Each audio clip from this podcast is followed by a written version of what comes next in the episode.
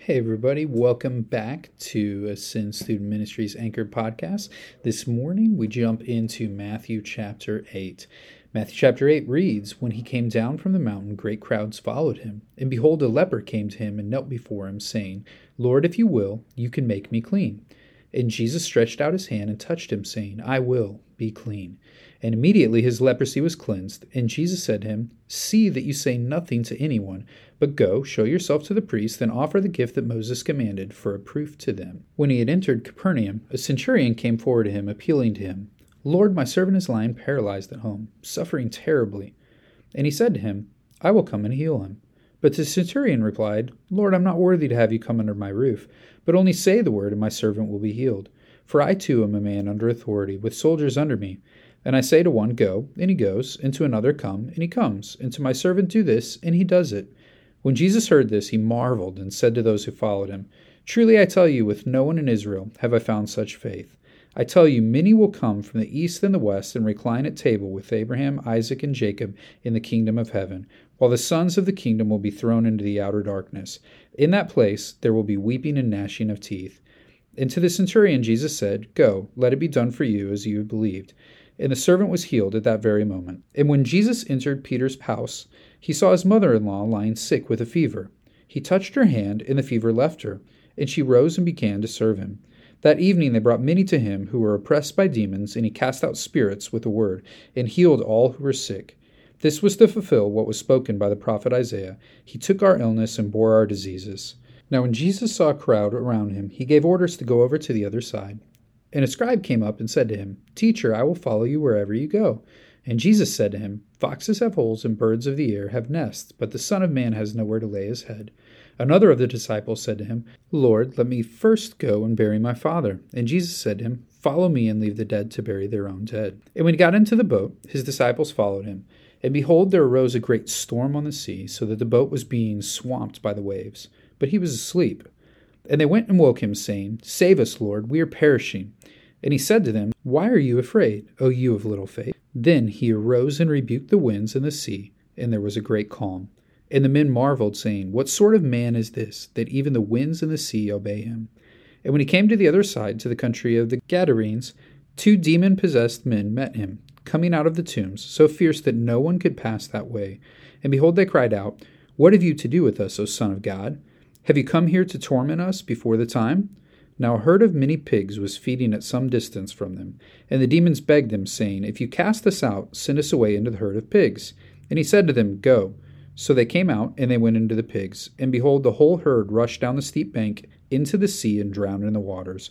Then the herdsmen fled, and going into the city, they told everything, especially what had happened to the demon possessed men. And behold, all the city came out to meet Jesus, and when they saw him, they begged him to leave their region. All right, and as we think about one nugget that we can pull from this passage, uh, we'll do that in the context of what's happening throughout this whole chapter. Uh, this chapter has a lot of different displays of Jesus' miracles, and the miracles all uh, have a little bit different uh, focus, but they're displaying some important things that are going on. And so when we think about Jesus healing this leper, as Jesus heals the leper, he touches the leper. Uh, and so, what we know about leprosy, leprosy was spread through contact. Jesus is displaying he's not only able to heal, but that sickness is not able to be transferred to him, displaying his power. Then, with this faith of the centurion, he's showing that he doesn't have to do things the same way as others. So he doesn't even have to be in proximity to those he's healing, uh, which is crazy, but it shows the really the depth of the faith of that centurion as well, because he knows how authority works. If God has given Jesus the authority and the ability to heal, he doesn't even have to be in proximity to those places. He also then shows his healing over many different demons, the sicknesses that are there. All of those different things are showing the facets of it's not just that he's doing a trick, it's not just that he uh, has one ability but the multifaceted, multi leveled opportunities that he has for healing. Uh, it's even amazing when you look at the disciples' reaction to this. It's very much similar to the same reaction that we saw at the end of chapter 7. And so when Jesus calms the storms, the disciples are there with him, uh, and the men, they marvel and they say, What sort of man is this that even the winds in the sea obey him? Looking back at chapter 7, and when he finished his teachings, they were astonished at his teachings, for he was teaching them as one who had authority and not as their scribes. So the authority of his teaching is now further demonstrated as the authority of his abilities and his miraculous signs. Uh, and always remember when he's doing these signs, when miracles occur, they're pointing people back to the fact that this is a person who has been sent by God, who has a message for his people. And we see centered into this little chapter uh, there's a section that's not about miracles. And in that little section, we have really the cost of discipleship, what it's going to cost to follow Jesus. And so, with all these miracles, all these things, people are going to be latching themselves to Him. Uh, we'll talk about some different reasons for that later. Uh, but right now, enough to say that because He's doing the miracles, because He's doing all these teaching, so many people would want to latch themselves to Him uh, and want to be His followers so that they could benefit from what's taking place. But He says, hey, it's not like what you think. He gives these two examples here, Matthew does, of people that are trying to follow Jesus, and he says the cost is going to be more than what they're willing to do. And so he has the authority to do these healings. He's he's looking for true faith. He's looking for uh, those who are wanting to truly be an extension of what the kingdom of God looked like in Matthew's uh, Sermon on the Mount. And as he's doing that, he's letting people know it's not going to be as easy as you think. I think that's really important for us to do. And so, uh, as we think about that, uh, it should heighten our sense of the fact that even though God has the ability to do these miracles in our lives or in amidst, around us, all those different things, it doesn't mean that following God is going to make our life simple or easy. And I think that's a misnomer that a lot of us have. Uh, maybe even when you were presented the gospel, uh, it was something to the extent of follow Jesus and he will solve all of your problems. Um, it's not really the case. Jesus is very, very, very uh, against that type of a teaching and says it's not going to make it easier. In fact, not only will it not be easy for um, those people, he's saying it's not even going to be easy for me. He says the Son of Man has nowhere to rest, nowhere to lay his head.